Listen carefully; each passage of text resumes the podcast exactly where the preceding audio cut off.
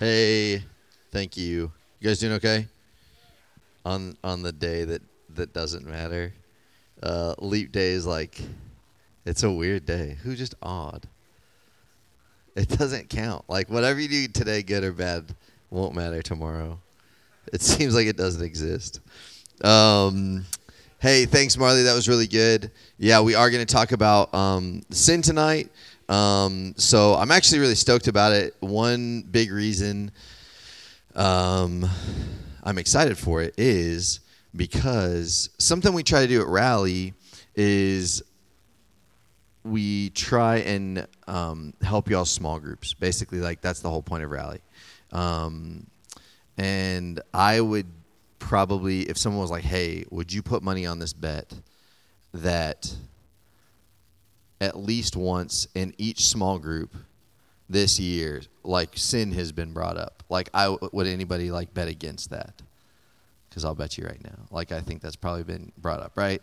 Um, and so that to me, this is so important. And so what we want to do with Rally is is kind of come alongside small group leaders and small group members and basically say, hey, here's some here's some like either like more or some like solidifying or or um, proving or, or whatever teaching in regards to stuff that y'all are like thinking about, asking questions about, all that type of thing. Does that make sense? Um, so that's kind of what I want tonight to be. So I'm really pumped about it. Um, so th- this is how tonight's to look. Okay, we're to do. We're to talk, and you already know what it's about. It's about sin. And so what I want y'all to do, I want y'all to take notes. Um, and then I also want you to write down questions because after um, we get done talking, we're going to do like a Q and R, like question and response time. Um, I like saying it that way because I don't always have an answer for something, but I always have a response to something. And uh, so we're going to do that after. So I want y'all to like bring your questions up and ask them after the fact. Does that make sense? Is that cool? Okay. Hey guys, we're talking about sin. Let's get over it, okay? Like, let's get excited, wake up. We're in a different place. Do we need to stand up and, like, do jumping jacks? We will. We can. Okay. Um, so, so that's what this is going to look like. Does that make sense? Okay, cool. Um, okay, so here's the deal. We're talking about sin. That's the bad news. But this is the real bad news. Are y'all ready? Okay. God is in a pickle. Okay? God is in a pickle. He has problems, and he's trying to figure out what to do about them. He has his work cut out for him, okay? And he didn't get himself there, okay? Somebody else got him into these problems, okay? And so we're going to talk about what those four problems are, and, and then we're going to find out if he maybe has an, an answer, like a solution, okay? Does that sound good? Okay. Okay. I'm going to pray real quick. Jesus, we love you. God, um, yeah, we just need you. Um, I've been praying for, for this night for a few days now. Um, we had um, many people praying for it this morning, Lord God, and so I just pray for each heart that's here tonight, God, that they would that they would hear your voice, Lord, that you would um, use me, and that we would be able to clear um, up misconceptions, and then ultimately, God, we don't, we don't want to just talk about sin. We want to talk about the answer. Uh, we want to talk about who you are, God. And so I just pray that after this, that everybody would leave with hope, and that they would leave with a more clear picture of who you are um, and, and what you're really like, God. We love you, and you're going to pray. Amen. Um, cool. Okay, so problem number one. Are you all ready? Did y'all know God had more than one problem? He has four. Okay. The first one is this it's God is in love with a death row inmate. Okay? God is in love with a death, death row inmate. You could call that a governmental problem. He has an issue on his hand. And the only real way to kind of sort this out is to find a way to remove the consequences of death for the violator that he loves. Okay? He wants so much for this person not to have to die. Okay? That's what he he wants this person to not die. Okay? But he can't just do that because that would uproot all justice, right? So, God loves us, but just like okay, so the death row inmate was each one of us. God loves you, God loves me, God loves us. But we are responsible for where we're at. okay? Each one of us is responsible for where we're at. We can't point the finger at someone else. And God can't, in good justice, let us off the hook just like that. He can't just be like, oh, I love you. You're off the hook. Isn't that cool? Like, that would be, oh, we think that would be cool, but that would actually be really detrimental to all the universe.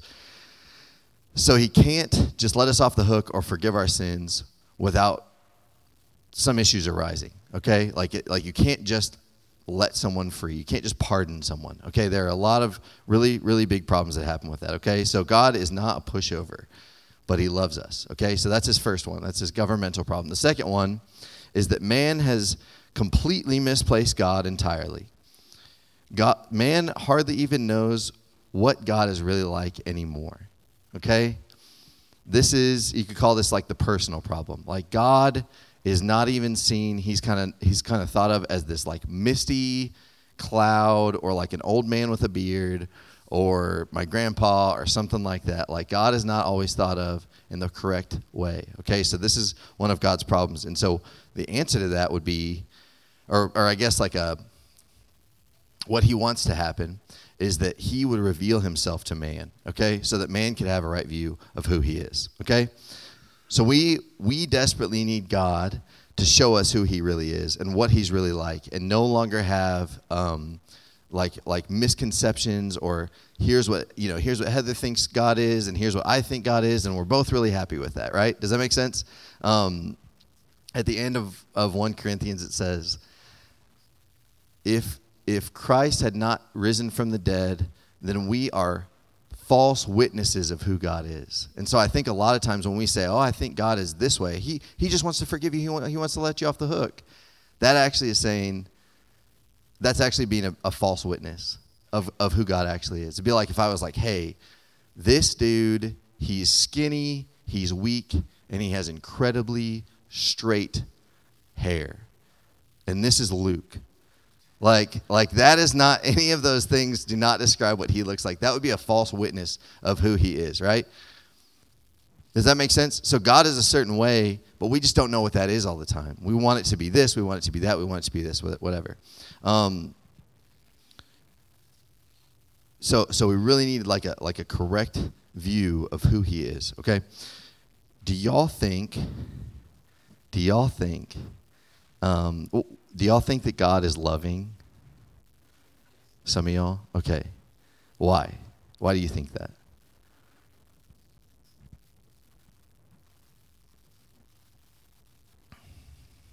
Any ideas? Y'all just think it? You're just born that way. What? Bible says what? God is love, right? Yeah. Bible says God is love. Yes. Correct. Thank you, Louisiana. I can always count on you. Um, Okay? Do y'all think that God is, so he's full of love, right? Do y'all think that he's full of hate? Sometimes, some nods, but they're not sure. Some like, I hope not. Some yeses. yes. Okay. So, so God, God actually is full of hate. Okay, just as He is infinitely loving there's no Bible verse that says God is hate, because that would be a horrible one to put on a t shirt, but maybe we should make them. Um, God is full of hate. Just as He's infinitely loving, He's infinitely hateful. The last thing, this is the one thing that God is not. He is not apathetic. He doesn't just say, oh, whatever. Um, he's just not he's just not that way. He's deeply hurt and grieved when we sin. And so man has this wrong idea of who God is, and, that, and that's one of God's problems. Does this make sense? Okay, cool. Okay, the next one um, man's pride. So, this is another one of God's problems. It's man's pride has been king so long that he has completely wrong view of himself in the grand scheme of things. Actually, man believes that the world revolves around him, right? And this is like a hypocritical problem, okay? and God God wants to reveal man to himself. Kind of hold up a mirror and say, "Hey, here's what you actually look like. You're not as blank as you think you are." Right? Maybe you're not as good as you think you are. Maybe you're not as smart as you think you are. Hey, maybe you're actually not as bad as you think you are. Um, but the, the the purpose of this is to say, "Hey, God needs us to recognize and say, the world actually revolves and the whole universe actually revolves around something bigger than me. It actually revolves around God. And the truth of that is like pretty incredible that we could forget that. We need to be humbled. We need to see the truth about ourselves. It's it's kind of like if you if you like look in a mirror and you're like, "Oh, hey, you know what? Actually, this shirt doesn't look as good as I thought it did." Right? Like like I would want to know that. Um, and, and, and sometimes I think with God, it's like, God, I don't actually want to know what's true. I just want you to say the nice things, right? And that's just kind of like that's so that's one of his problems. Um, yeah, Romans twelve three.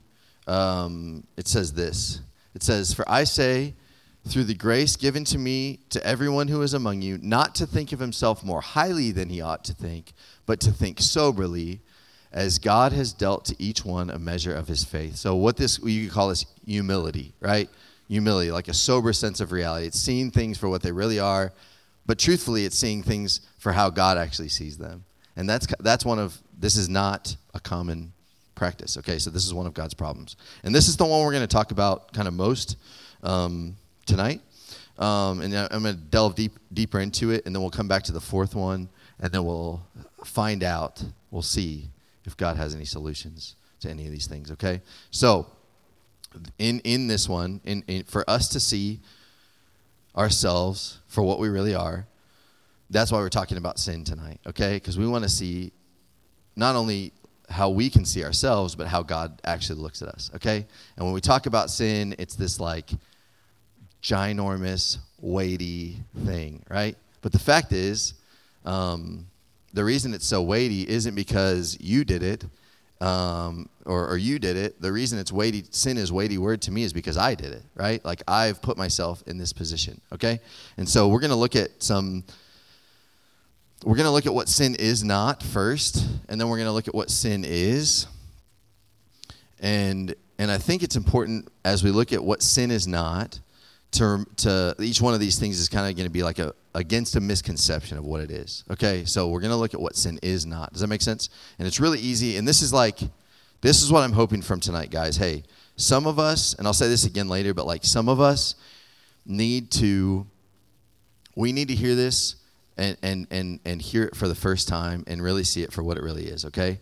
Some of us need to hear this again so that we can believe it. And then some of us need to help teach this to other people, okay? I'm not saying, and some of us might be in one or two or three of those different areas, okay? But this isn't a time, okay, hey man, Charles is talking. I'm, I'm ready for this to be over. It's quiet in here. My shoes squeak, um, like all that type of thing. But I want y'all to take, like, really take notes on this because it's really easy. And this is something that I, I was, we were laughing a few days ago. I was like, dude, I could just come up here. I could say this in my sleep. I've said this a million times. I've probably said this in my sleep, like woken myself up saying what sin isn't, uh, because it's it's been so important to me, and I want it to become so important to you because this is such a big deal, y'all. Okay, and it's going to be really simple. So we're going to talk about what sin is not. It's so easy because it's not a few things, and each one of them starts with the letter S. Okay, it's very easy to remember this, okay? So the first one is this, okay? Are y'all ready? Okay. It's spicy. It's going to be spicy, okay? You don't like spicy? Oh, okay, perfect. Sin is not a substance, okay? Sin is not a substance. This is the common understanding that sin, hey, you know what? when I was born, I was sinful. When I my my or or like my flesh is sinful. Okay, so like that means that this stuff right here is where the sin hangs out. But my soul or my spirit, that's the good part. Okay, like that's the part that they're very separate. They're they're not tied together in any way, right? And if that was true, that'd be really awesome because then everybody could basically just get saved after we find and target that little sin molecule inside you and laser it out and then you're no longer sinful. Like that would be awesome. But that's just not true, okay? Um, your flesh is not like the sinful part of you and then and then everything else is good okay um, if if it this is like this is like goes all the way back to to like the Roman Empire. Like Greek thought brought this stuff in, saying that like your flesh is bad, your body is bad. So one day you're not going to have a body and you're going to be in heaven. Like all that stuff is it's not true. Ezekiel 18, we're not going to like look at it for real. I'm going to say like a bunch of scriptures, I'm going to say a bunch of stuff like please write them down and look at them yourself because I don't want you to take my word for this. I'm presenting this to you guys, but I want you to like make this your own. The reason that I can say this in my sleep is because I've studied this for a long time. I've looked into these scriptures. I've read what the Bible says. I've read it in the context. I've read the different books, like all these different things. And you can do this too. And it's it's worth it. Like this isn't just like, oh, I wonder if I don't know, like the moon is real. Like it's it doesn't like this is something that actually matters. Okay, uh, I don't not think the moon is real, but Timmy and I were talking about it earlier. Uh, so Ezekiel 18, the whole chapter basically says this: God will not hold the children accountable for the sins of the father. Okay? God will not hold the children accountable for the sins of the father. So if your mom's a sinner, a lot of people would say, well, then that means I'm a sinner. If that was true, if it was a substance, she passed it down, sin is hereditary, right? But if God says he's not going to do that, and then later on in that chapter, he says, the soul that sins will die. The soul that sins will die. Not the flesh, not the sinful part in your arm, not the blood transfusion that you need to get, but like the sin inside of your of your soul will cause you to die, okay? This idea crept in into the world at least in, in that Greek thought and then it's it's crept and crept and crept into like Christian thinking, church, um, more outside of the Bible and more like in philosophy. Um, and that's just like, it's not a good way to do it, okay? It's not like a good way to look at this. You guys have probably heard, like, well, um, I was born a sinner, or it's just human nature to sin, right? Um, but actually, it's not a substance. Um, the and, and, for real, like, look into this. Uh, the Bereans and Acts, they were told different things, and then they searched the scriptures diligently to see if they were true. I don't want you to just be like, oh, well, Charles said. Like, I want you to know what the Bible says and say, hey, this is what is real, okay? This is a question for y'all, not necessarily rhetorical. Do you think that man is born with the ability to obey God's laws? So, God's laws being don't murder, um, don't steal. Let's just use those two, for example. Do you think that, that you're born with the ability to obey that? Yeah. Okay. Corey says yes, so I believe it when it comes to law. Um, okay. If we were born with the inability to obey God's, law, God's laws, then what? Wouldn't it be kind of like wacky or like drama king for God to be mad at me for not obeying him, right? Like, like that would be really unfair and he'd kind of have like his own set of problems that he needed to deal with. Like, I don't, why would God get mad at me if I couldn't even obey him in the first place? I, I have, a, I have an awesome dog, um, and I have never once, like, beat him in punishment because I asked him to unload the dishwasher and he didn't do it. You know what I'm saying? He's five years old and he still can't do it. And, I'm, and I've never once beat him or punished him or even really been upset or even thought differently of him because he didn't unload the dishwasher or he didn't um, like put my kids to bed or something like that. Like, like I, I don't expect that out of him because he's unable to do those things, right? And so if, if God were to be upset at us because, hey, it just so happens that you can't actually obey me, he would kind of be off his rocker, right? So um, in Romans chapter 5, this is kind of where this gets this is kind of why people think this. In Romans 5, verse 12, it says, Therefore, just as through one man sin entered the world, and death through sin, and thus spread to all men because all sinned. Okay? So it's basically saying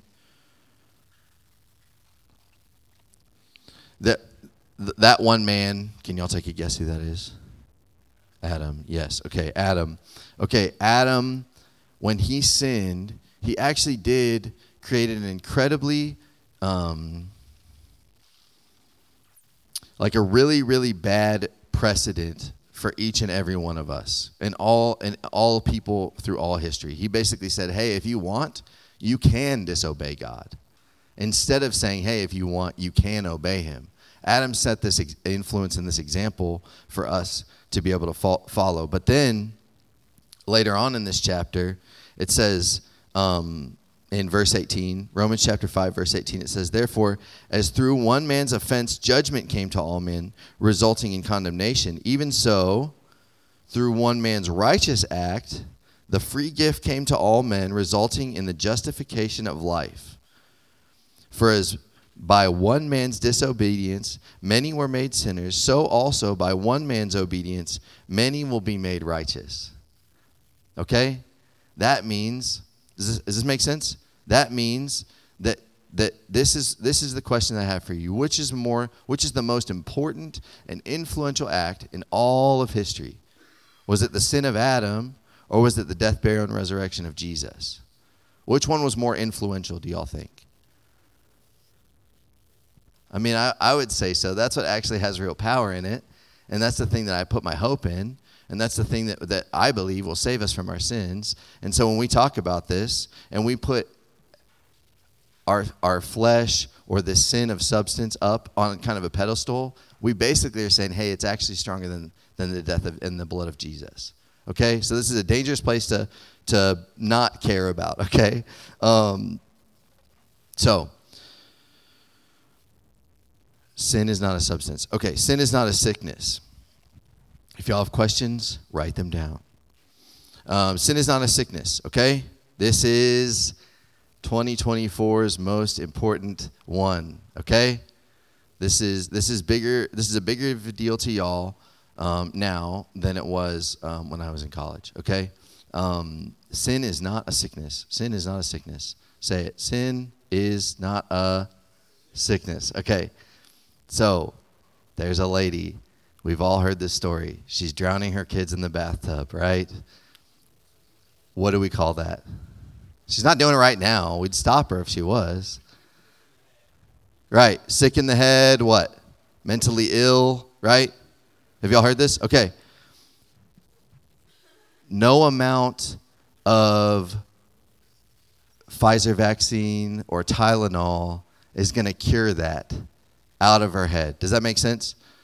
This is this that the real truth of the matter is that, there's wickedness in her heart. Okay?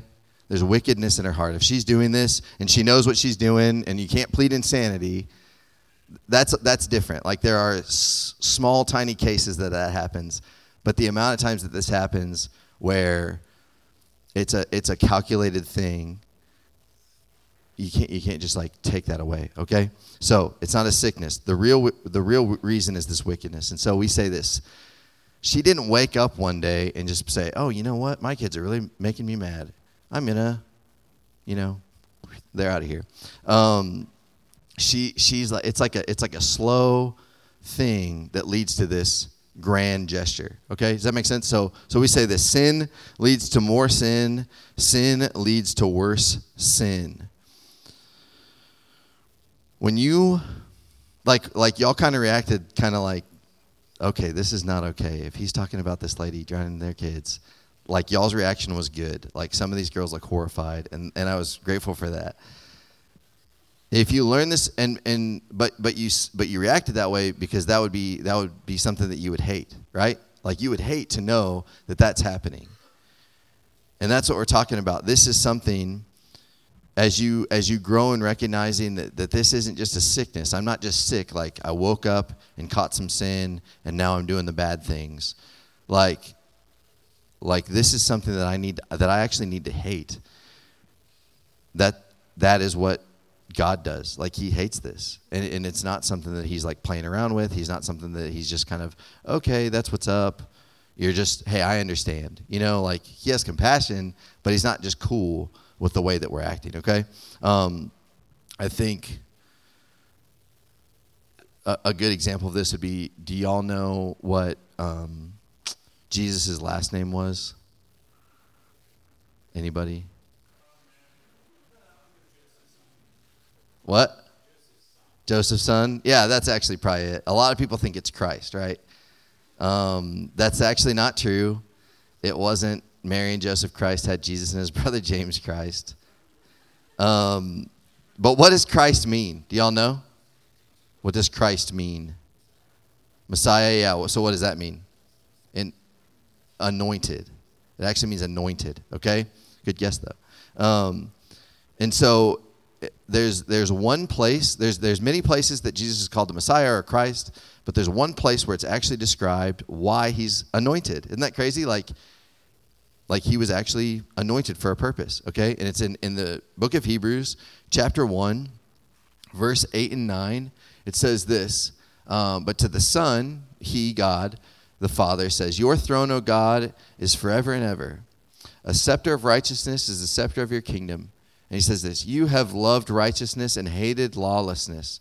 Therefore, God, your God, has anointed you with the oil of gladness more than your companions. Jesus both loved the things that God loved and hated the things that God hates, right? He did both of those things. He he was against sin. He recognized that it wasn't just, hey, you know what? You need some you might need some ibuprofen. You're going to get better one day. Like no, he understood that this was something a deliberate choice, not just a sickness. And he and he lived that way. So, over the past about like 125 years or so, sin has basically, and that's why I said this is like for y'all, this is like the most important one. Because even in the last like 15 to 20 years sin has basically disappeared from like social conversation. Most of the time we spend most of the time we spend trying to say why it's okay that you're living the way that you're living instead of saying hey it's actually not that good that i'm living this way how can i stop? Okay? How can i stop doing this? And and and so this is this is it's crept into well it's actually not just crept into it's it's basically the driving factor of most um, psychology and psychiatry at this point where sin is is no longer called that. It's it's explained away by chemicals or by your uh, the way that you were gr- grown up or something like that it, it, it explains all away all personal responsibility and that is a very very very dangerous place to be whether you believe this or not, hey, I can't help it, or hey, I can help it. Regardless, one day we're all going to be held accountable for everything that we knew was wrong and yet still did. Okay? We are going to be held accountable for everything that we knew was wrong and yet still did. This is a shift in, in, this like past century um, from man being guilty, okay, to man being helpless. Okay? And, and, the, and the truth is actually that you're not helpless. The truth is that each one of us is guilty. And that's not fun to hear. You don't pay a bunch of money for someone to tell you that, but that would actually probably save you a lot of money if like someone told you that every once in a while. And I loved that story that Marley, wherever she went, um, told that her friends were beginning to do this for her because they loved her they were saying, hey, actually, maybe don't do this. And I, have had the same experience where, or my friends don't say, hey, it's okay. You, you totally should be this way. You grew up in this family. You grew up in this situation. You this, this, this. You this, this, this. No, no, no, no. Like they all told me the truth and they showed me and helped me see the truth was that Charles was guilty. You know what I'm saying? And, and that is like an actually incredibly harsh, hurtful, but freeing thing that, that and, and, I'm so grateful for it. So, um, guilty, not not helpless. Um, we become if we if we think we're helpless, then we think then we basically become the victim of the sickness of sin. Okay, we become the victim of the sickness of sin, and that is not somewhere that God wants us to be. Okay. Um, if we dismiss this and call it something else, we do a disservice to that person. If my friends had just had just said that, that actually would have been loving towards me. It was less confrontational. It was less, I want to fight them, but it wouldn't have been it wouldn't have been as loving. And so this is this is a really really important thing to do. Um, does that make sense? Okay. Cool. So sin is not a substance. Sin is not a sickness. Sin is not a slip. Okay. This one's pretty easy.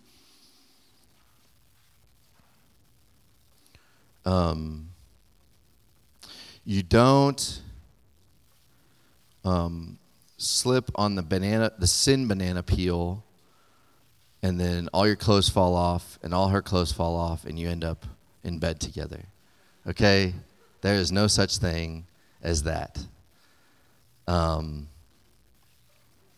it, it's all it's all on purpose. Okay, uh, it's not a slip. I didn't mean to. That that like I love this. I've I've said this a million times. Christopher knows, but like if you're driving and and and you're like someone cuts you off and then you say like beep beep beep beep you know something something and you're like what do you say? I'm so sorry i didn't mean to do that right? But what do you mean? I'm so sorry i didn't want you to see that in me right? It's not a slip okay? This is this is who i actually am but i let my guard down for a second because i was scared or mad or something like that. Um, so what this is sin is is like step after step after step. And so what it looks like practically instead of the banana peel being there you know you you know you're not supposed to do this thing. And so or go to this you know let's say go to this party. This party's like bad news. And, and this guy that's there he's bad news. And you're like okay i'm going to go over here. And like while you're getting dressed and while you're getting ready to go you kind of have this thought like stop. Don't keep going. Out of bounds. And then you get to the party. And then you like look around and you like see the girl and then you like walk up to her and in, in your mind it's like stop warning red flag like stop stop stop and you keep going through that stuff and then you keep going and you keep going and you keep going the whole time that that voice in your head is the holy spirit basically saying this is not good you are you're not there yet but you're fixing to sin like like get back on the road like get back on the right way to be. Does that make sense? Okay, so it's not a slip. Um, it's not a status quo. Status quo. It's not. It doesn't need to be the normal way of life. Okay? It doesn't need to be the normal way of life. Unfortunately, we don't talk about this much, and we say that this is just normal. We say this is just human nature, right? Um, Michael Jackson talked about it. Um, that's a great song. But it's not natural. When you're sinning, your body starts to do things that, that like is, is bad. Like you can actually tell if someone's, uh, not like every time, but you can tell if people are lying because their mouth dries out. You can tell like there's, there's like better, there was this story, nah, this crazy stuff. Okay, it's not natural. Um, when you sin, you get ulcers. When you when you have anxiety, your stomach goes crazy. Um, all these different things, like like all of that, is not natural. You're not supposed like. Are you supposed to be have peace, or are you supposed to have ulcers? You know what I'm saying? Like that that is the real question of what we're getting down to, okay? Like is your stomach supposed to have ulcers or is it supposed to be healthy? Well, it's supposed to be healthy. So like you can't say the things that are causing it are good natural things for us. Does that make sense? Like like that. That's kind of what. If we're going to argue about that, that's kind of what we're getting into. Uh, when we don't believe this, um, and we believe, oh, hey, this is just natural, this is just human nature, then we aren't pushing back darkness. We're, we're like accepting it, okay? We're, we're like letting darkness become who we are. We're, we're being defined by it, giving excuses for people to live in a soft and, and wrong way versus living in, in, in like the laws of God. Does that make sense? Okay. You guys okay? Okay. Jesus, look, Jesus didn't die. Jesus came to save his people from their sin. He didn't die so that we could kind of limp between from this shadow to the next shadow and get away and sneak around and, and be like creepy. You know what I'm saying? Like he he he he really did the Bible says that he who has the Son has life. I love this example. Jesus didn't die so that I could barely float above water, so that I could tomorrow I'm going to sin. Oh, oh, t- today I'm not going to sin that much. Okay, tomorrow I'm going to be back into my sin, and for the next week, and then you know all this type of thing. He didn't. He didn't die for us to be able to live like that, to to be swallowing frantically, um, doggy paddling, and and treading water, going nowhere. Right? He actually died so that we could become uh, a part of the Coast Guard and help other people get out of this through the power of God and have confidence and say, hey, look, life can be better. Just stop, right? Like, life can be better. Let me show you a better way. Does that make sense? He didn't, he didn't just want us to kind of float through and, and be choking all the time, okay? I've heard it like when we talk about this stuff and it's not it's not the status quo, it's not normal. Yeah, man, you're trying to be holier than the rest of us. Okay? well, maybe if the rest of us is not holy and I'm trying to be holy and we aren't, then yeah, okay, like that's fine. Like I'm okay with that. I'm not trying to be like this is this is what we don't want to say. I'm not trying to be holier than Micah. Okay? I'm not trying to be holier than Corey. Jesus says, "Be holy as your Father in heaven is holy." Not be more holy than your, you know, the person next to you. He says, "Be holy like God." That's what he actually wants. He wants you to be holy like God. He wants sin to no longer have dominion over you. Um, Romans 6 uh, and John chapter 8 says basically if you are if you sin, you're a slave to sin. Okay, if you sin, then you're a slave to sin. Marley Marley mentioned this earlier. Leonard Ravenhill says there's two types of people in the world. Those who are dead in sin and those who are dead to sin. Okay? So the status quo can be one or the other, but it doesn't just have to be dead in sin. Does that make sense? Like this there is there is possibility here. Cool. And then uh, the last one is uh, sin is not a suggestion. Okay. Um, this one's really important. Okay. Well, they're all important, but um, I think this one and sickness are probably going to hit uh, th- us right now these days hard. Okay. Sin is not a suggestion. So just because I feel a certain way, and I think this is what I, you know, okay, think about everybody that everybody take a second. What what are you most um, tempted to do on a daily basis? Okay, sometimes it's going to be um, like greed. Sometimes it's going to be lust. Sometimes it's going to be lying. Sometimes it's going to be cheating. Sometimes it's going to be anger, like like bitterness. Um, I am like like the thing that I have to kind of say no to the most is bitterness in my heart. Okay, it's been like this for for years and years, and um, and when I, I can kind of feel it creeping up, and I can and I can kind of see it coming from a long way off, and I and I have the choice to set to embrace it and basically say, you know what, this person's the worst, blah blah blah blah, blah. or I can say, hey, I'm not going to think about that stuff. I'm going to think about Jesus. I'm going to think about something else, right? The suggestion for me to think about being bitter is not sin in itself. Does that make sense? So, temptation itself is not sin.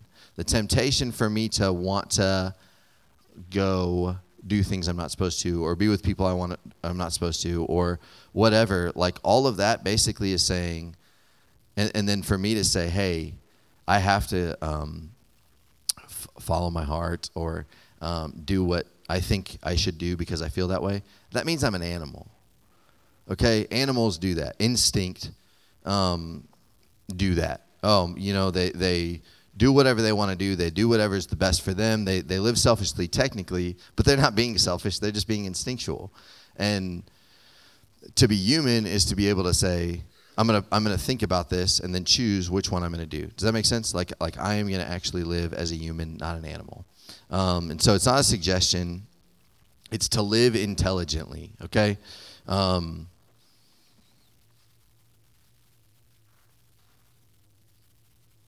G.K. Chesterton says, You can't stop a bird from flying over your head, but you can stop him from making a nest in your hat, okay?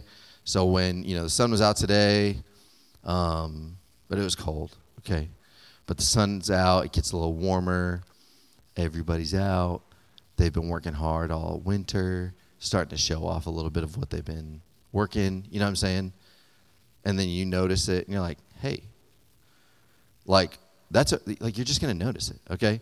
But if you go and that's all you think about, you can't you can't take your class seriously because you're so consumed with this burning desire to go see more, right? Or you go back in your room and you're thinking about it and you're kind of like, man, this is what I want. You know what I'm saying? That's it's you're, you're letting it make an, um, a nest in, in your hat, right? If you just see this stuff, okay. Like like react to these things properly. That's what we're talking about. Does that make sense? So sin is not a suggestion. It's a conscious decision to step over the line, to disobey that, hey, out of bounds, and, and continue to go in that direction. Okay? It's a volitional movement. You cannot control, sorry, you cannot, yeah, you can't control every thought that kind of pops up in your head, right? Um, but you can put every thought under the lordship of Jesus. Okay? You can put every thought under the lordship of Jesus. So just because you thought of, hey, it'd be crazy if I did this horrific thing, well, sometimes that doesn't even originate with you. Like there's a spiritual side to all of this. That there's like a spiritual enemy that is putting these things in our mind or bringing them up to us. But but our reaction to these things is is really important. Okay, it's all about personal responsibility. Cool. Um, so cool. That's what sin is not. Put it up one more time. That's what sin is not. Substance, sickness, slip, status quo, suggestion. And then we're going to talk about what sin is, okay? Sin is not S's, it's C's, okay? It's C's, like Chris. Um, calculated, not you. Um, it's calculated, okay? we, and this is kind of this is going to go a little bit quicker. Like we should spend more time on what sin is. But we basically just showed you what it's not and each one of these is going to kind of react to one of those things. Does that make sense? So it's calculated. It's a refusal to serve god. It's obstinate. It means that hey i'm the one who's making this decision to go and do this thing. Or, you know what? Hey, I know she's going to be there, so I'm going to make sure that I get over there and be with this person that I don't need to be around. Or I'm going to be rude, or I'm going to be greedy, or I'm, you know what I'm saying? Like, it's not, oh, all of a sudden I was just so greedy. Like, that's, that's not what we're talking about. Um, so it's, it's calculated, it's cruel, it's cruel. Sin always ruins what is good.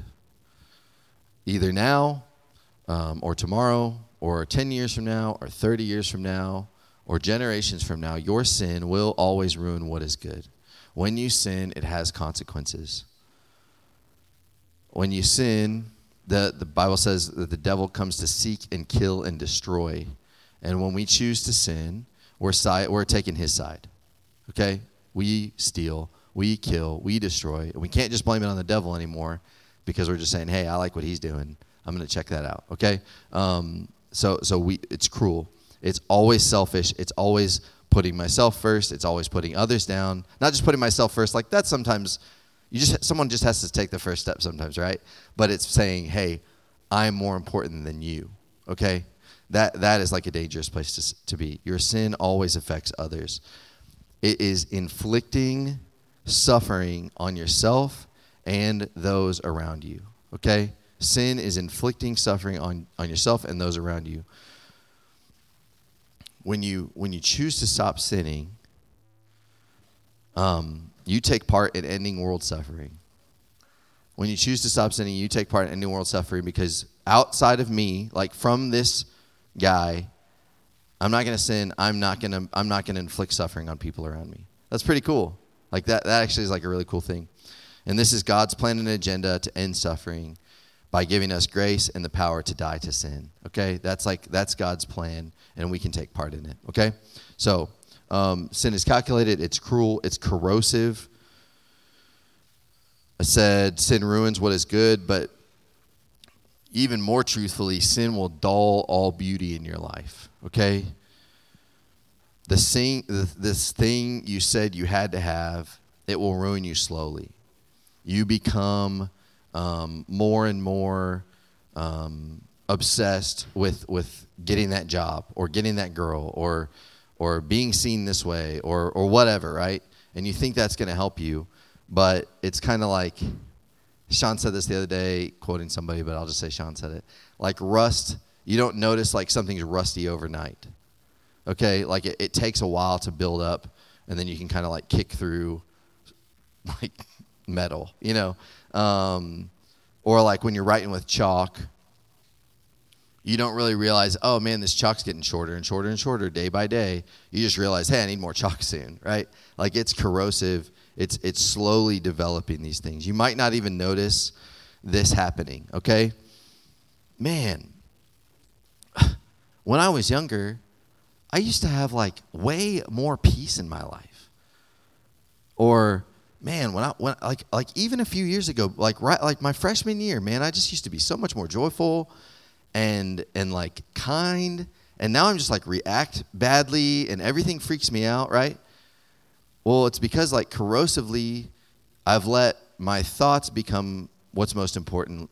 I've I've I've like held on to this anxiety or I've held on to this um, selfishness or I've held on to this um, greed or something in my life that it's it's actually changed me. And typically, you look back and see that it's changed changed me for. Uh, sorry, not typically. Every single time you look back and you see that it's changed you for the worse, right?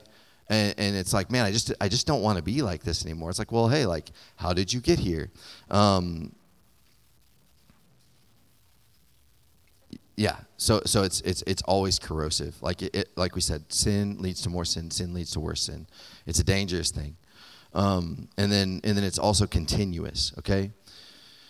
Um, once you make sin a habit it becomes a pattern. This is what you would call sin nature. Um, i was going to ask but marley already answered this question. And she said you to go out party get drunk okay? So that means that Marley said, "That's a that's an example of some a sin that you have stopped." Correct? Um, it wasn't like you better say yes. Just like like all of us probably maybe have an example of that, right? Okay, hey, here's a sin that I have stopped doing. Okay. Um, so so the question would be, what sin can you not stop doing?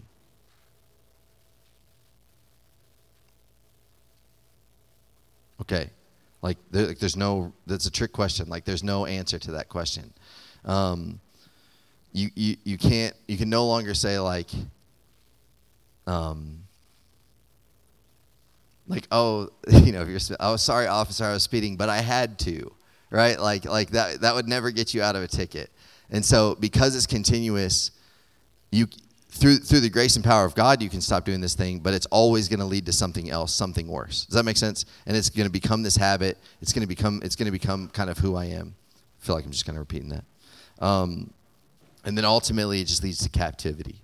Okay, it it it says, "Hey, I am a slave to sin. I am no longer a slave to God or righteousness," um, and that and that is a dangerous, dangerous place to be. Um, and there's only one way out of it. Okay, so we're going to look at that. You guys okay? Spicy enough? Was it spicy enough? Okay. Um, what's like, like starry? Are y'all starry people? Like Sprite? Okay, like this is the Sprite part, okay? Like it was spicy, and now we're gonna get the Sprite, okay? Is that okay? Y'all want more spice? I'll keep going. Old Spice. That's what I'm talking about. Okay. McDonald's Sprite is elite, but at McDonald's is disgusting. I have to admit it. I do like it, but it is gross. Um, okay. So that was all man's hypocritical problem. Okay, all of those things we have we have to figure out what sin is. We have to believe rightly, understand what like the doctrine of sin is. Okay, so the fourth part of of God's problem is this. Do y'all remember them? The first one, I'll run through it real fast. God is in love with the death row inmate. That's the governmental. Man has misplaced God entirely. He hardly even knows what he's really like. That's the personal. The one we just talked about. Man's pride has become king so long that he has a completely wrong idea of himself, right? The mirror is messed up, okay? And then this is the fourth one. God, and this is this is like, yeah, stay with me. Um, God has to ensure that man doesn't drift back into rebellion. Okay? He has to ensure that. God has to provide a way to terminate man's affair with sin. Okay? It's a motivational problem. God basically has to maintain the restored relationship. So if, so if he lets him off the hook, or if he forgives him, he has to make sure that he doesn't go out and kill again. You know what I'm saying? Or something like that. He has to maintain the restored relationship by establishing a powerful sin deterrent barrier. Okay? C.S. Lewis would put it this way He says that God became man to turn creatures into sons, for mere improvement is no redemption. Okay? Just for you to be a little less grumpy in the morning is not is not what we're talking about. Okay? That is not redemption. We're talking about what what um, E. Stanley Jones says. God did not come to make bad men good. He came to make dead men live. Right? This is a complete overhaul. This isn't. I'm a little like I don't cuss as much as I used to. I don't drink as much as I used to. This is like everything about me is completely different. I'm a new person, right? Um, so this is this is really cool. Um, God, God. So those are His problems, okay? And and this He has an answer to these things, okay? And this is my question.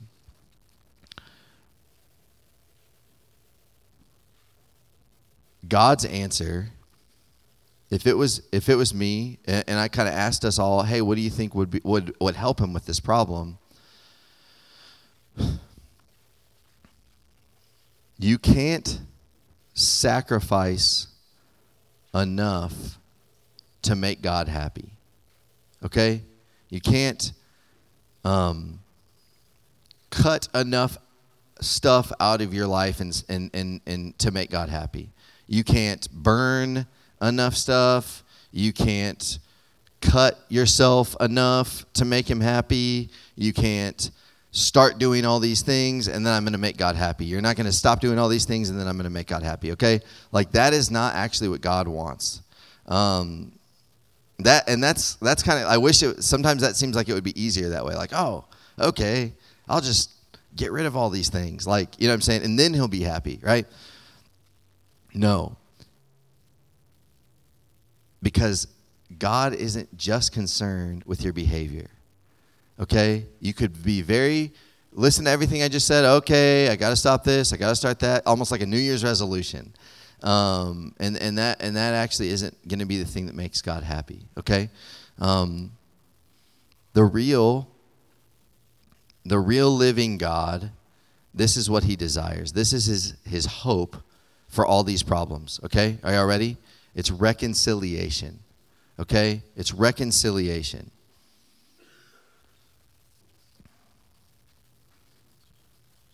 If if you know, if I were to deal with this problem, or if I went to my friends and I said, "Hey, um, Micah, I have all these problems. I have these four problems. Can you help me?"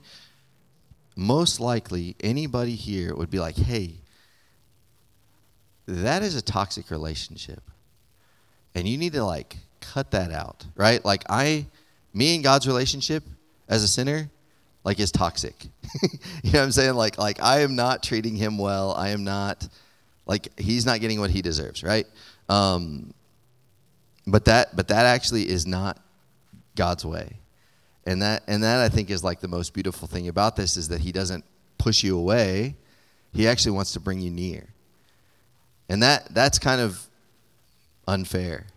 Um, that's kind of not right. That's kind of odd, right? But a holy life is the answer. Reconciliation through a holy life is the answer. God is good. He is He is goodness, right? We talked about it. He's love. He's hate. He's goodness. Um, he's the one who establishes what is good and what is bad. Okay. Um, it seems like a lot more people are more interested in being treading water than being a lifeguard, but God actually wants us to all be um, like officers in in His like rescue mission. Okay, and He wants us to be His son. He wants us to be His daughter. He wants us to be His child that He loves, and all these different things. And He doesn't need four different solutions to those problems. Okay, He doesn't need four. Each one of those doesn't have like one solution each. He just has one, um, and it and it has been and it will always be enough for Him okay? Sometimes we want it to be something else for us. Does that make sense? Like, like we want it to be sacrifice. We want it to be, I'll make you happy. We want it to be this, this, this. Um, but the problem is we either don't understand, we don't believe it, or we don't accept it. Uh, it seems too easy. Um, it seems to be simple and ineffective. It seems like God has kind of like made this something that I don't want it to be, right? Um, but when we look at this thing, like reconciliation, the answer the way we do that is through what, what God would call the atonement. Um, and this is this is very very very um, important. And it's the only thing in the world that both upholds the justice of God and doesn't tarnish that, and upholds the mercy and love of God. Okay? So he doesn't just become this like radical punisher, and he also doesn't become this like pushover, um, wimpy, you know, come to me kind of guy. You know what I'm saying? Like it's both. And the atonement is is just what we've been talking about. The death, burial, and resurrection of Jesus Christ. This is how he solved these four problems. Um, it provides, and this is this is how he provides freedom. So when we talk about sin, Jesus, you call his name Jesus for he'll save his people from their sins, right? How does he do that? Through the atonement, right? Does that make sense? Does that make sense? Okay. So, almost done. Um, what does the atonement provide freedom from? Uh, very easy to remember this. Uh, PPP. Cool. Power, okay? It, pro- it provides freedom from the power of sin, okay? Romans chapter 6. If you can remember Romans chapter 6, you'll get the answer to this, okay? Because it's Romans chapter 6, verse 6, 12, and 14. Verse 6 says, Knowing this, sorry, I'll just read 5. For if we have been united together in the likeness of his death, so the atonement, certainly we also shall be the likeness of his resurrection, knowing this, that our old man was crucified with him, that the body of sin might be done away with, and that we should no longer be slaves of sin. Okay, so the power of sin is, is, is um, gone. And then in verse 12 it says, Therefore do not let sin reign in your mortal body, that you should obey it and its lusts. And then uh, verse 14 says, For sin shall not have dominion over you, for you are not under law, but under grace. This is what Jesus' death provides for us it provides freedom from the power of sin. Um, PPP, okay, power practice. Um, practice. So, so sin is no longer my master. Uh, also, practice freedom from that means that I, hey, I don't have to sin every day.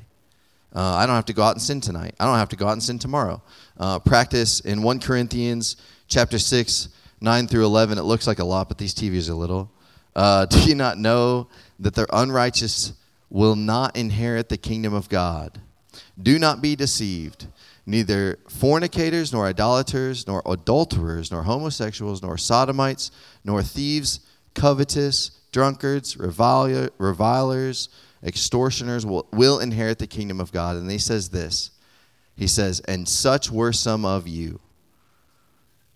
Such were some of us, right? If there's something on that list that you've done that you haven't done, um, like if you don't see yourself on that list somewhere, like there's other lists in the Bible that you'll probably find your list on. Okay, like you'll you'll be like, oh, oh yeah, I don't inherit the kingdom of God. Um, and such were some of you, but, but you were washed, you were sanctified, that you were justified in the name of the Lord Jesus and by the Spirit of our God. Through Jesus' death, through his blood, such were some of you. These are things that you don't have to do anymore. You can have freedom from the practice, the power of sin, the practice of sin, and then finally, the penalty of sin. Um, just throw that Matthew verse up.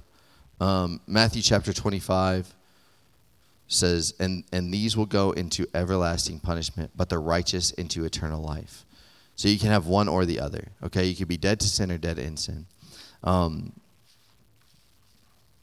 yeah. So so the atonement provides freedom from the power, practice, and penalty of sin, and and the way that we can do this is is just through repentance.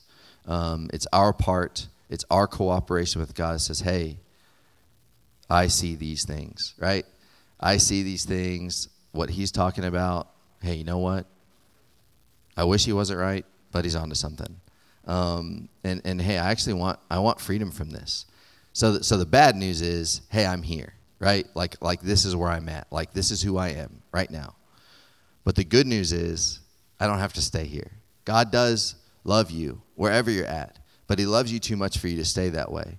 And, and He provides uh, the atonement. He's provided his death. He's provided his blood to cover these things if you want it. And like I said at the beginning, some some here, um, need this. Like some, some, all of us need this. Some here, the first step is to, is to accept this atonement. Is to say, hey, what is this all about? How can I get this? I want these things. Like this sounds pretty hopeful to me. Some of us say, okay, hey, um, I've I've had this done before, and, and I'm and I'm and I'm walking this out. What's my next step? Like God, can you show me how to be more like you? Can you show me how you're going to take more take me further and further into a holy life? And then the third one is um, some of us, yeah, like I said, learning this, taking it seriously, and teaching this to other people. And some of us are in, are in one, two, three different ones, right? Does that make sense? Um, so that's that's kind of what I want for tonight. My my ultimate hope, my ultimate prayer is that is that there would be hope moving out of this. That it wouldn't just be like, hey, you are this forever, you know, because that's that's not the truth. The truth is, hey, you might be here right now, but God actually wants to be friends with you, and He wants you to love Him, and He wants you to love Him back back the way that that He wants. So um, we're done with this part. Sean's going to come up and help me um, with Q and R, and then we'll be done. We'll probably do. Yeah. Yeah, Tommy's gonna Tommy's gonna be the YouTube guy.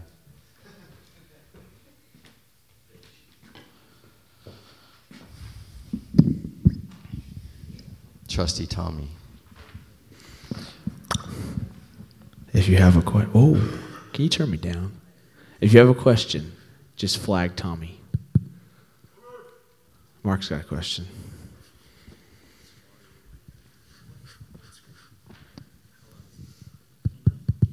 Hello, hello. Um, okay, so you said that we're all born with the ability to serve God. Can you explain that a little bit further? Because I'm kind of confused on how that like. So, from my experience, we're none of us are born with the ability to do anything. We all learn that through growing up, and I believe that the ability to serve God is learned through reading Scripture, and you know, getting into a community and all that. And I just feel like having the ability to serve God at birth doesn't really seem like plausible to me. Is there any way you can explain that a little bit further? Yeah, Yeah. uh, I mean, I mean, as you grow, um, the more the more ability you have. You're not going to be a one month old infant being a missionary. I, I know that's not what you're asking, but but even even in in the Gospel of Luke, it says that Jesus grew in wisdom, in stature, and in favor with God and man. And I think as we grow, um, we have the ability to either be um, I guess you could like kind of look at it one or, one or two ways, like like you're born morally neutral or morally maybe good, um, and and so like that that could kind of get worked out of you if you live if you're brought up in a place that your parents are teaching you to lie or teaching you to be selfish or greedy or something like that. But even I think you would have problems with that. Like if your mom was telling you, "Hey, it's okay, just like steal this thing real quick." Like I think even a little kid would probably feel guilty um, in that in that situation. Does that make sense? Like that's kind of more what I'm saying. Not as much like you will be ministering to people as a child. Does that make sense? Okay. Okay, cool. Would you say that saying you have the potential would be better than saying, yeah? Yeah, I mean capacity is another word, and so I, I think what it's what we're getting at with this is specifically if you do not even have the capacity to obey God just by nature of your birth, then then it does become on on um, God's part to say, hey, how is this fair? If I wasn't even able to have the capacity, the ability, the the possibility, whatever. I mean, I know they're not totally interchangeable, but really what it comes down to is are you born already condemned? Right? And so if sin is a substance truly and it's inherited, then then a day old baby, I mean Andreas is well, he's somewhere around here. I don't know where he's at. Uh, he's somewhere around here, maybe, or he might have left. But he's like two months old. Like if if sin is inherited, then then the day he was born, he was already condemned before God's sight. He was sinful. It, it doesn't right? And that usually kind of we don't like that. We push back against that. Go, well, he didn't do anything, and that that's what we're getting at is he didn't do anything. That morality and, and our state tends to be on the choices we make. Is it is it if it's just a substance that actually it, it's funny because people want it to be a substance so they can go, hey, I mean, I can't help it. But then when you say, well, then that baby is like, well, they didn't do anything. It's like you can't have both. It, it it's either something that's inherited and they are sinful in the sight of God simply by right of birth, or sin is not a substance and it's actually those what it is. It's cruel. It's calculated. It's chosen. Right. Um, and so, yeah, that's. I, does that kind of help clear up some of that, like what we mean when we say sin is not a substance? Yeah, that makes sense. But I'd probably just like come back at it with like, if you can imagine people in like third world countries that don't even have like the ability to hear about the gospels, would you say that is like the same for them if they like they have the capacity to learn about God, but they don't have the resources that they need to actually learn about Him because maybe it's censored in their location? Yeah. So the Bible says uh, in Romans 1, 19 through 20 that all have seen God through creation and no one is without excuse. All right, so creation attests to the glory of God, and, and there's something in us that goes, I know that there is something beyond when I look at creation. And then Romans 2, 16, 17, right around there, Paul says that the law of God is written on the heart of men, and that even unbelievers are convicted by, are, are condemned by the law that God has written in their heart. Um, and so there are two standards at least that God says, hey, it doesn't matter if you've never heard about Jesus. You know that God is real, and you know that there is a right and a wrong that is beyond any any culturally taught thing. Right? And so that's why I say, I mean, this children, like, you can tell a child may not think like, oh, I'm gonna go steal, but they always feel horrible when they get caught. Right? Like, because they know it was wrong. And there's something in them that doesn't even have to be I mean, we as a parent, you want to teach your child what's not what's right and wrong, right? But there is there are things that God has written on the heart of man, regardless of whether they know Jesus or not.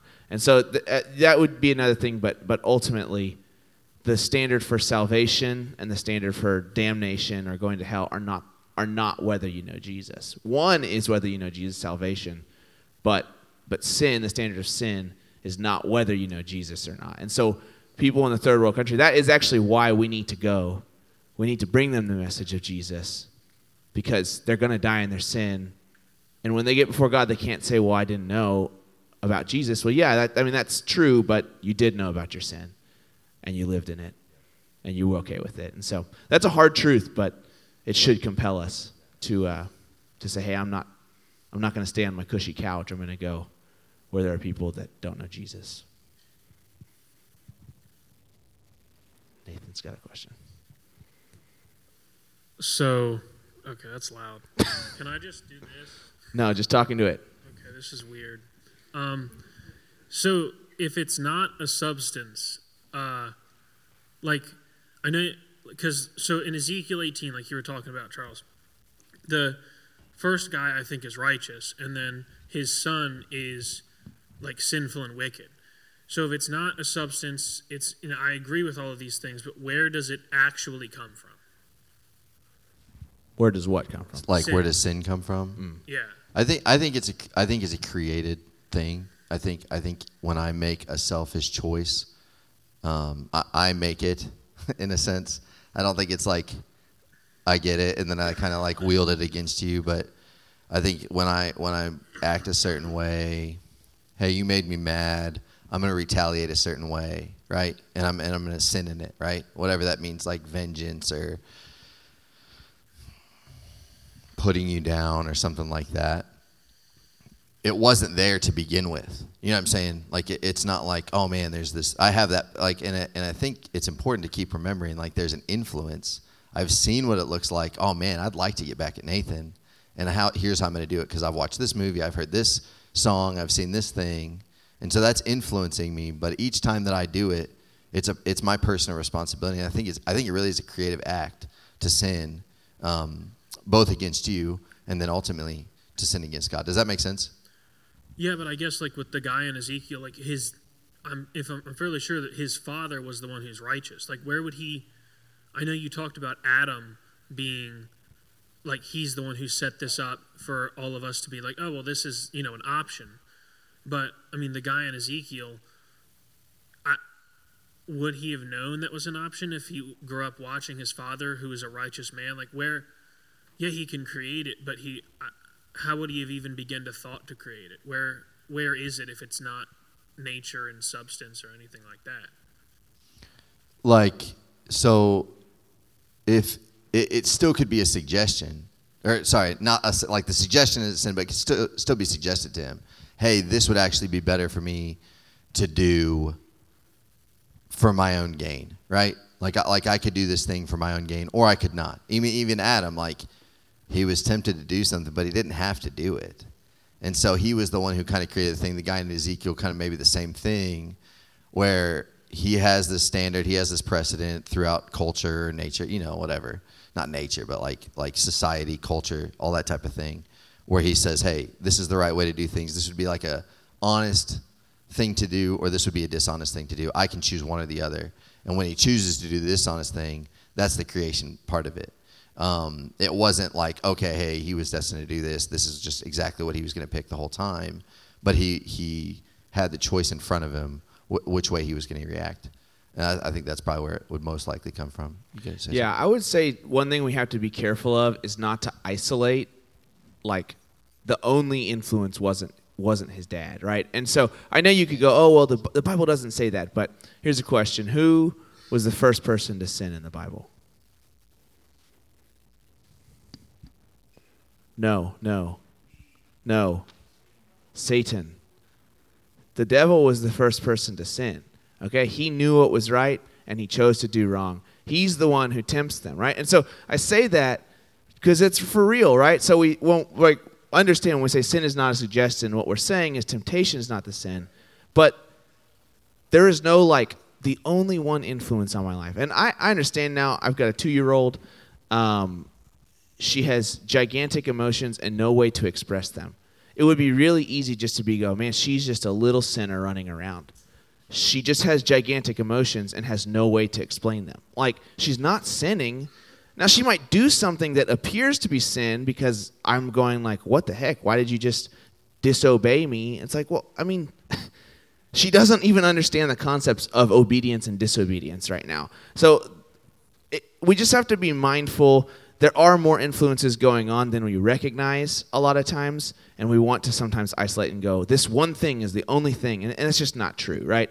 Even going to that reality of the devil was the first one to sin, and, and he really does want to destroy, and I think it brings him joy to whisper in our ears and to say, you should do that, right? And so, with with the the son and the father, right? You go back and forth.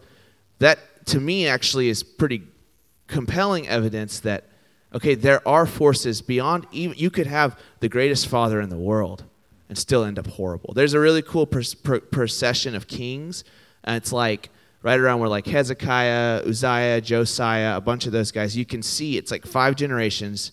You have, and they're all fathers that are sorry, kings of Judah, um, in in the book of Second Kings, and you have like a righteous father who has a wicked son, a wicked son who has a wicked son, a wicked son who has a righteous son, a righteous son who has a righteous son. And you actually see all four combinations in five straight generations. It's pretty wild to see, but again, it, it's not you're not totally dependent on who came before you. There it, it is your choice. It's how you're going to respond to God. And and that is really what we want to get to. And so um, it's a moral responsibility. So what is sin? Where does it come from? I really do believe it comes from our choice. Now, some people go, well, then God's at fault because he gave us free choice. And I think that's a little silly, but we can dive into that if we need to. It's cool. Uh, I was just thinking about when you were saying that, like, if the, you know, let's say Lucifer was the, the was the one who sinned first, then that also would mean so Adam's funny because just Adam and Eve. There's no other like examples, but you could also say that there were like other beings or whatever um, that chose to to not sin. And so I still yeah, I think it is like creative because he's the one who was like it came from him. It was like, hey, I could do this or I could do this. I'm going to choose against God, and all these other ones had chosen for had chosen for God, which is kind of like different than thinking about Adam and Eve because like, well, Adam was the first. He's like the only guy, and so it's kind of hard to see if like other people would have chosen differently. So I don't know. I just I just thought about that. Uh, so I guess my question is, uh, how much should you feel responsible for other people's choices? Like, I mean, everyone sort of influences the people around them and gets taken out of context, like things you say, things you post. Um, do you think there's a certain responsibility? I mean, this mostly is for celebrities who are saying a ton of things. Like, if you're Ben Shapiro and you say something and then someone uh, attacks a pizza joint because they're angry, like, how much should you feel responsible? Those are still people there who have their own free choice, but at the same time, we're an influence for the, those around us, I guess. Yeah, no, that's a great question. Um, there's no like easy like Thirty six Yeah. percent. Yeah, there's no like, all right, when I get to heaven, it's only every single thing I did. But I mean, there, there. So I think about when God gives standards for leaders in the church, right? Um, and it, there's twice where He gives a standard, and He says the same thing twice. And I think it, I think it applies beyond just being a leader. I think this is probably a good practice for anyone who says they're a Christian. And he says, live a life above reproach, which means live a life where people can't even say, "Hey, you're doing that." And so that that is kind of a hard um, thing to navigate. And I think you can Romans 14 talks about like there are certain things you can kind of navigate. And it's like, hey, for this brother, for this member, this is okay. For this one, it's not. Um, I personally tend to lean on trying to be a little bit on the like, uh, not better safe than sorry, but I I do understand that my words have weight. I understand that, uh, for lack of better words, the position that I have is going to influence people more than than maybe what I want or you know I, I don't want someone to go i mean i've had people go oh sean said this and i'm like i did not say that you know and i'm like oh like please stop telling people and then people are like oh man sean said that that's great i'm like no stop like i didn't say that um and and they're well meaning right? But uh, you're right there are some of those things that just they they they i mean snowball and they get out of your control um, but there is there is this reality where God, to the best of my ability, I am going to do this in an above reproach with right motives. And there are just going to be times where things they are out of your control. You can't, right? And I was like, I was talking to Heather the other day, and I was like, man, like the hardest thing sometimes with discipleship is there's no amount of I can't make someone do something. I just can't. I I I am responsible though. So if Tommy's being stupid, if I know that he's doing something stupid and I don't call him out, the Bible actually says that I will be held guilty. I knew that he was sinning and I did not call him to repentance. Then, yeah, like what I said or didn't say. The Bible also says, you know, like not to speak unkind words, not to gossip. And if I'm doing those things, then sure, like what I said might actually affect. If I'm going around gossiping about Tommy to everyone, okay, like what I said is actually going to be and it, and it hurts him and something bad happens, that will be on me. But if I really am like, okay, Lord, I'm going to do all that I can to live a life of approach, to be honest, to be to be genuine, to not do this in a sinful manner, and things still don't go well. I mean, there will be a day where I stand before God, but I, I really do believe, okay, God, before you, you you you know my heart, you've seen it, and I've had some of the situations where I mean, it's heart wrenching. Like, did I do the right thing? Did I? And I have to just walk in, okay, Jesus, I've asked you and I believe you're affirming me this. I can't control what happened after that. And that that's hard. And so it's it the really easy way out is to be like, that's their decision. Like and you kind of gives you a license to be a jerk. Don't do that, right? Like we really do want to seek the Lord and, and I want to do this how he would do it. But Jesus did a lot of things the right way. I think he did everything the right way, and people still went off the deep end, went crazy, tried to kill him, tried to throw him off a cliff. Like, who's to say that's not going to happen to us? So, yeah, does that make sense? Cool.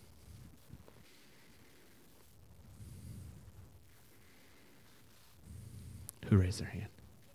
Oh, nice. Hi, I'm the problem. It's me. Name that song. Okay, I have a question, and I'm sorry if you've already answered it, Um, because that means I wasn't paying enough attention. Okay, So, I'm trying to think of like a good way to phrase this. So you say sin is not a substance, that it is a choice that we make. And so my question to you then is why would Adam's sin then matter? Because from the way I've understood it is that when Adam sinned from then on out, he cursed humanity. That from then on out, we would inherit that sin nature and we would then sin under compulsion. It would be our natural bent to sin because we were born spiritually dead. And then when we are saved, we are spiritually reborn, enter into a new life, and now that Holy Spirit's power gives us a new compulsion towards righteousness, towards making those healthy decisions, towards obedience. Um, so I guess, yeah, my question to you is that why does Adam's sin matter if it's not a substance? Yes. Great question. Yeah, I think. Um, well, I mean, I think it matters because, like, for him, because it was disobedience to God, and so it separated him from God. He walked with him every day. He talked with him every day. He he stood in front of him naked and unashamed. And then after that, because he sinned, he broke relationship. He was no longer. I guess you. Get, I don't know if it's true to be like conciled to something, but like he wa he didn't need to be reconciled to God before he sinned. And then after that, I think your question would your question be more like why does it matter to us that he sinned? Okay. Um, or or why is it a big deal? If if it was Adam's sin that makes me guilty, then God's holding the wrong person accountable. He sinned, not me, because I couldn't help it. And if God's going to send me to hell for Adam, well then and because I'm dead in the sin that Adam did, well, then everybody since then, literally everyone ever except Adam, has has not had freedom to be uh, reconciled to God. Does that make sense? Um, and so, so for us, I think it matters in in the way that I may have said, maybe maybe kind of flew over it, but basically, like he showed us he was a bad example for us, but his sin does not inherently live inside of me and make me guilty towards God. I think I think even in Romans it talks about um, it talks about Adam's sin producing death in us, and yes, that's true. And there's two ways to think about it. Um, one way would be spiritual death, which is what you're talking about, which is a very um, pe- people say that, okay? Like like people say that. I, I don't see it in the Bible. Um, but the other way that you could think of it is death, spiritual death, and that's God's grace towards Adam to say, hey, you are no longer reconciled to me. You're a sinner. And now you're not actually going to live forever in your sin. I'm going to give you an opportunity now to have physical death so that you can so that you can actually die and not be this like if sin leads to, to more sin and sin leads to worse sin, Adam would become like this disgusting, horrific being that was like not even looking like what he looked at at the beginning because he had just sinned for thousands, millions, whatever of years, but he actually gave him the grace to die spiritually. Excuse me, that's not true. He gave him the, the, the grace to die physically so that there would be hope, you know, if, if he lived in accordance to, to what, what we're talking about and got right with God, in a sense, then he could um, forever, spiritually, live with God and be reconciled to him, but not physically. And so I think that take on, specifically in Romans chapter 5, it, however you interpret it. Um, and, and Sean talked about a couple weeks ago, like, like putting scripture against more scripture, not just reading that word and being like, this is what this means. But, but you could say, hey, this is either spiritual death or this is physical death. And I would lean way more towards, and I think the rest of the Bible would lean way more towards it meaning physical death than spiritual death. Does that make sense? Cool. Yeah, very quickly. Really good question. And Yeah. Go. Uh, I heard this recently, and I was super challenged by it. And uh, it was, I mean, kind of in line with this. The curse, the curse is from Genesis three, right? And and he just said, I don't want to add to the Bible what it's not saying. And so the curse for the woman, make childbearing very severe, painful labor, desire will be for your husband. To Adam, he said, um, curses the ground because of you. Painful toil, you'll eat food from it all the days of your life. It will produce thorns and thistles for you. You will eat the plants of the field. By the sweat of your brow, you will eat your food until you return to the ground, since from it you were taken. From dust you are, and to dust you will return. That's the whole curse, right? So Eve's curse has to do with childbearing and her relationship with her husband. Adam's curse is to work the land, right? To, to toil, to sweat, and to die physically, right? Again, so going with that. And I think something crazy is that even in a curse of God, there's uh, a, a, a gentleness and a kindness. And so it's actually crazy. Once Adam sinned, once that became, oh, I can do this, I didn't trust God, right? Something, something was off. God said, no longer are we in the presence together walking. But God also, the curse was to work, right? And I mean, how many people do you know that they live for Friday and Saturday night? That is what they are living for. And praise God, they have to go to class or go to work, so they don't get to do that seven days a week. Like it's actually some work, yes. Oh, I hate going to work. Mondays are the worst. But if you had seven days to do whatever you wanted, I mean, this world would be. I can't. Ta- I'm probably not seven times worse. Probably infinitely worse if people had the freedom to sin all day long. So even in the curse, there is something. And so just with the spiritual death, with the with the oh this that Adam inherited and we get it. The curse of God, he said it right here. He's speaking. All those things aren't in there. And so we just need to be careful. Yes, we can look at other scripture and kind of come back and, and test it against itself, but recognize that sometimes a lot of a lot of people have put in philosophical approaches to well if this then this then this then this then this that was really what was there even though god didn't say that. And so does that make sense? Cool. We should do one more question. Yeah, one more. one more question. We'll do one. uno hey oh wait before you do that if you have other questions just come find us or ask your small group leader okay is that a good thing? If you're a small group ask yourself. I'm just kidding. Uh, ask someone. But yes go ahead. Go ahead. Hey, so I kind of used an analogy to hopefully like clarify my question, but I was just wondering like how does judgment work on the day of judgment? Like the moment we die, are we judged based on where our heart, mind, and soul were with um, our relationship with the Lord at the present time, and if we like repented of any sins we had before our death, like a car that just got washed, or are we judged based on the past dirt that was washed away in the metaphorical car wash by the blood of Christ. Hope sense.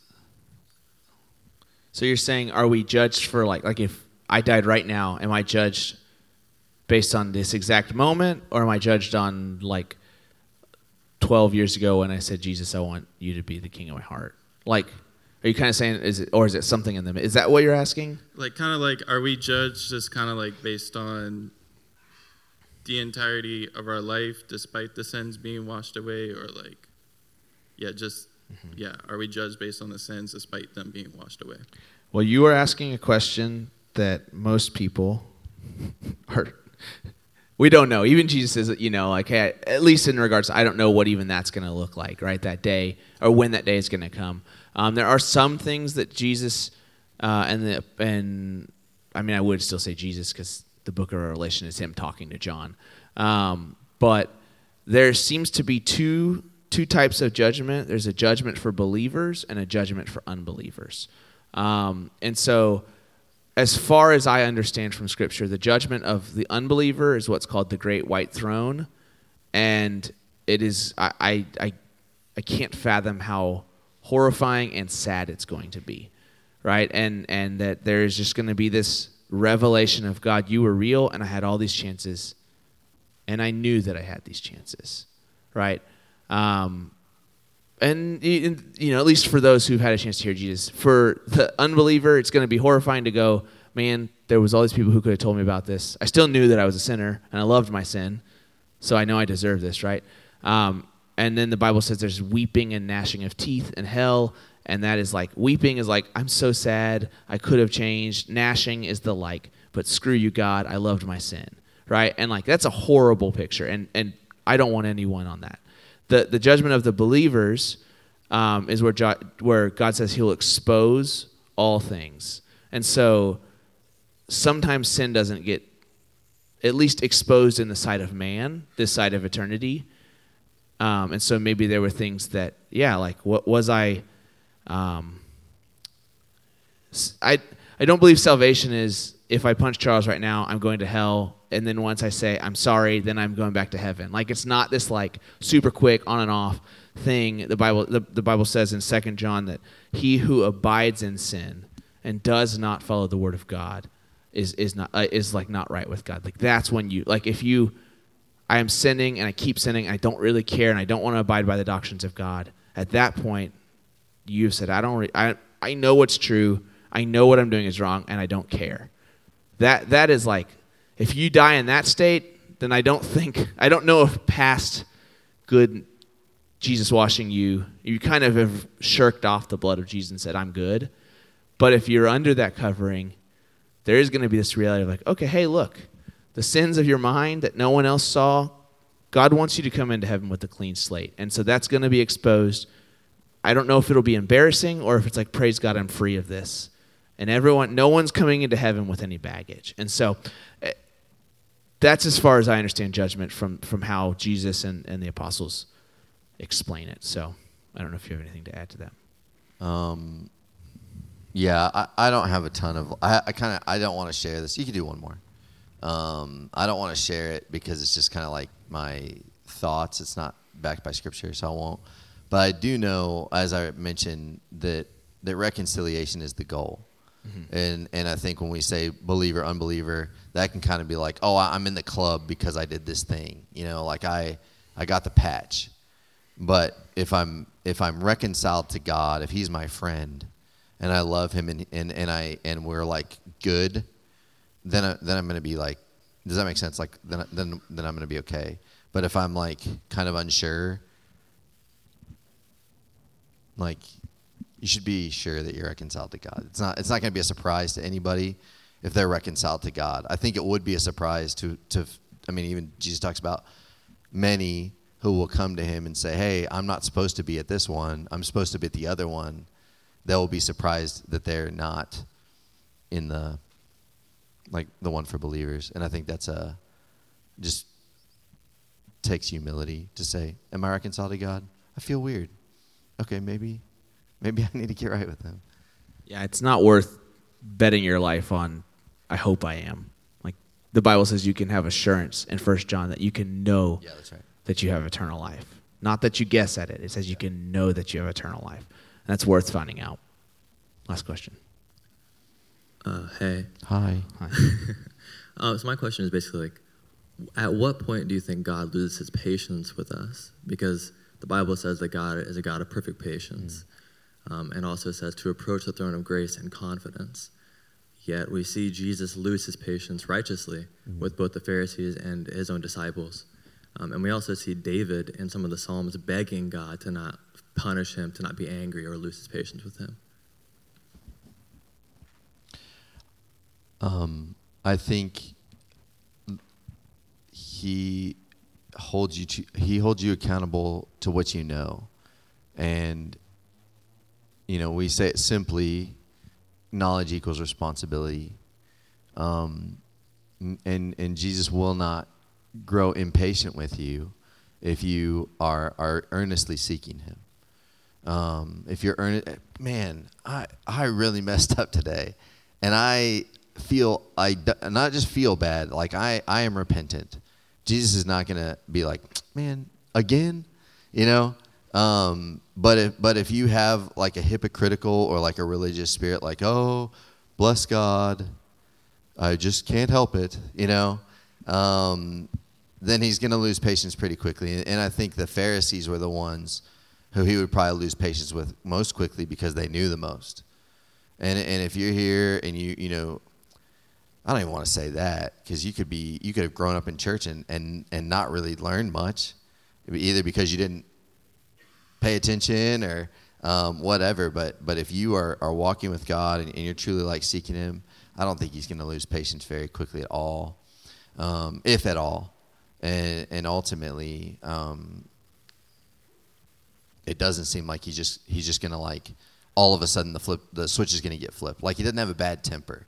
It's going to be like, hey, I keep showing you this thing, you keep doing it. Stop. Hey, you know, like I was talking, it's a like the Holy Spirit, and, and, and He uses your conscience to do this. He He's speaking to you as you're making these decisions, versus you can you can quiet Him though, and, and I think I think He's kind of like He's okay with that too. But it's not going to be a quick thing. Does that make sense? Cool. I concur. Can you pray for us, Sean? Yep. Actually, Tommy, can you pray for us? Oh.